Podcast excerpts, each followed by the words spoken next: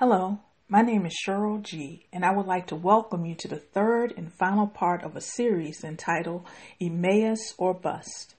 Last week we discussed verses 25 through 27 of Luke 24, in which Jesus walks and talks with two of his disciples as they travel to a town called Emmaus. Along the way, Jesus tells the two men that their hearts were slow to believe. He then highlights all that the prophets spoke and wrote about him, or as Luke 24 27 states, all the things concerning himself. This week's lesson will detail the final part of their trip when these two disciples finally realize that it has been Jesus that has been walking and talking with them on their journey to Emmaus. We will explore how this experience transforms these two disciples and prompts them to go back to Jerusalem to tell the other disciples that Jesus has risen from the dead. I believe that at the end of this podcast, we will also be changed and receive a new boldness to share the good news of Christ Jesus with others, just like these men, because we have made it to Emmaus or, or bust. The title of this final segment of Emmaus or Bust is called Let It Burn. We will be reading today from Luke 24, verses 28 through 35. But let us pray. Heavenly Father, we come into your presence with thanksgiving, praising your kindness and tender mercy. Speak to our hearts today, Lord, and demonstrate to us in your word how to boldly proclaim the gospel to others who are lost and in need of a Savior. We humble ourselves to receive from you today. Clear away every distraction so that we may hear your wisdom and instruction, Lord. I humble myself as your vessel right now. Only have me speak what is given to me to say by the Holy Spirit. Not my words, Lord, just yours. In Jesus' name I pray. Amen. So let's begin reading Luke 24, verses 28 through 35. And they drew nigh unto the village whither they went, and he made as though he would have gone further. But they constrained him, saying, Abide with us, for it is toward evening, and the day is far spent. And he went in to tarry with them. And it came to pass, as he sat at meat with them, he took bread and blessed it, and brake and gave to them. And their eyes were open, and they knew him, and he vanished out of their sight. And they said one to another, Did not our heart burn within us while he talked with us by the way, and while he opened to us the scriptures? And they rose up the same hour and returned to Jerusalem, and found the eleven gathered together, and them that were with them saying, The Lord is risen indeed, and hath appeared to Simon. And they told what things were done in the way, and how he was known of them in breaking of bread. So, as the men spent time listening to Jesus, something incredible begins to happen. They begin to stop worrying about the events that had happened in Jerusalem. They instead begin to find comfort in Jesus' presence. Although they did not initially know that it was Jesus, they, however, knew that they felt lighter in his presence. Jesus was showing these men a new way to experience him in his resurrected state. He was establishing a new pattern of engagement that was different from how they engaged with him while on earth. Before, they could reach out and touch him and see him and with their natural senses. Now they would have to experience him through his words and true worship.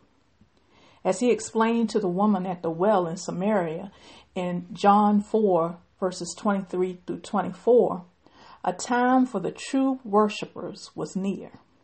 The scripture reads, But the hour cometh, and now is when the true worshippers shall worship the Father in spirit and in truth. For the Father seeketh such to worship him. God is a spirit, and they that worship him must worship him in spirit and truth. Jesus' work on the cross and resurrection set in motion this time he was referring to, which the two disciples and us are now living in. Things had changed, and in order to experience his present, presence, the disciples would also have to change as well. They would have to learn how to abide in his presence. John 15:4 explains what it means to abide. It states, "Abide in me, and I in you. As the branch cannot bear fruit of itself except it abide in the vine, no more can ye except ye abide in me." The the word abide means to remain.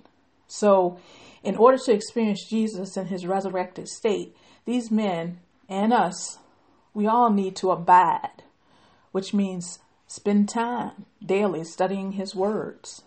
It also includes praying, singing, and speaking or sharing his words with others. As we do this, then we are guaranteed to receive revelation as these men did when Jesus broke the bread. Luke 24 31 through 32 states that, And their eyes were open, and they knew him, and he vanished out of their sight. And they said one to another, Did not our heart burn within us while we, he talked with us by the way, and while he opened to us the scriptures? So not only did the men finally realize that they had been talking with Jesus, but also their hearts burned within them. Spending time abiding in the Word then lights a fire in our hearts. The word burn is the same word used for lighting a candle that is found in Matthew 5 14 through 15, which states, Ye are the light of the world. A city that is set on a hill cannot be hid. Neither do men light a candle and put it under a bushel, but on a candlestick, and it gives light unto all that are in the house. So once this lighting occurred, the men could not help but go back to Jerusalem and tell his eleven disciples what had occurred.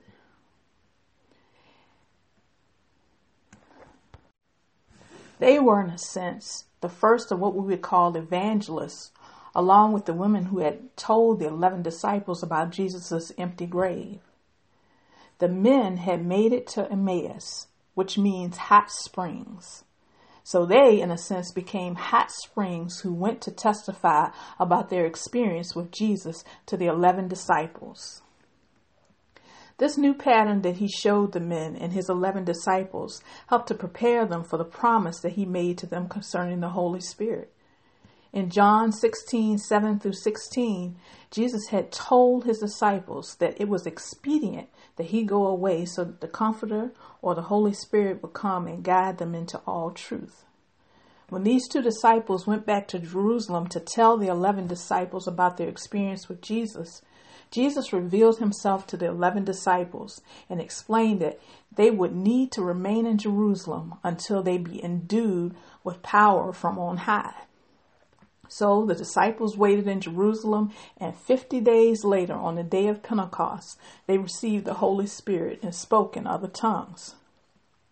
This new power even enabled Peter, who at one time had denied Jesus, to stand up and preach.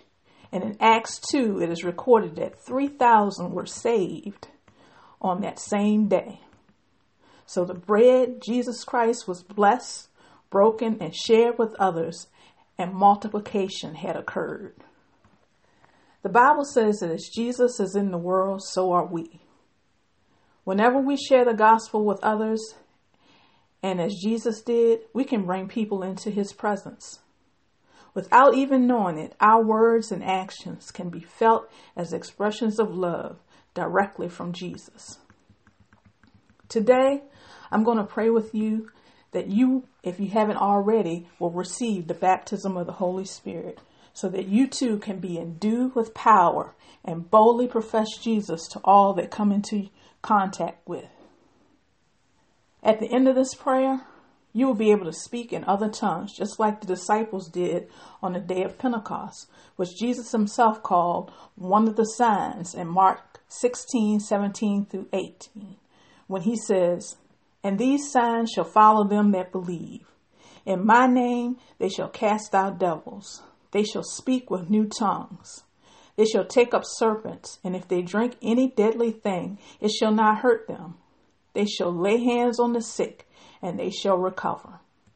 So if you believe and consider yourself a believer, then you can speak with new tongues also because God is no respecter of persons. He would have not allowed the disciples to experience this and not us. Just as anyone can call on the name of Jesus and be saved, so can be believers speak with other tongues. If you can receive salvation through faith in Jesus Christ, and he promised the gift of, Holy, of the Holy Spirit, then you, like those disciples in the upper room, can receive the baptism of the Holy Spirit. So repeat these words after me with conviction in your heart. Heavenly Father, I'm asking you today to fill me with the Holy Spirit so I can go and tell others about you.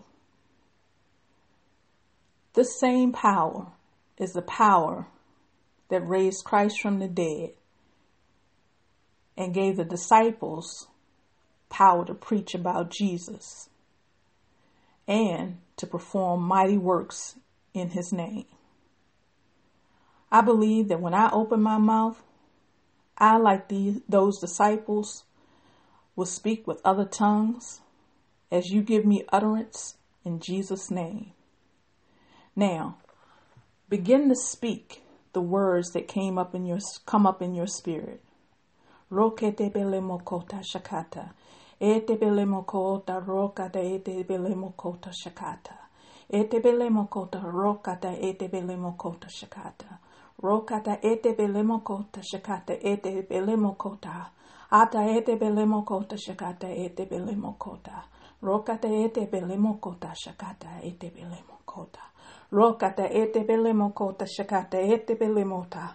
Ata bele bele mokota ata shakata ete bele mokota. Rohata ete bele mohota shakata. Ata ete bele mokota rohata ete bele mokota. Rokata ete bele mokota shakata ete bele mokota. Mm. Amen. Now, I'm going to stop, but I encourage you to continue after this podcast ends. I want to thank you for listening to me as the Holy Spirit has enabled me to teach this series entitled Emmaus or Bust. I have really enjoyed it, and it's my belief that you have enjoyed it as well. Also, I would like to invite you to listen next week as I start a new series entitled Belief, Faith, and Compassion The Keys to Miracles. Have a blessed week.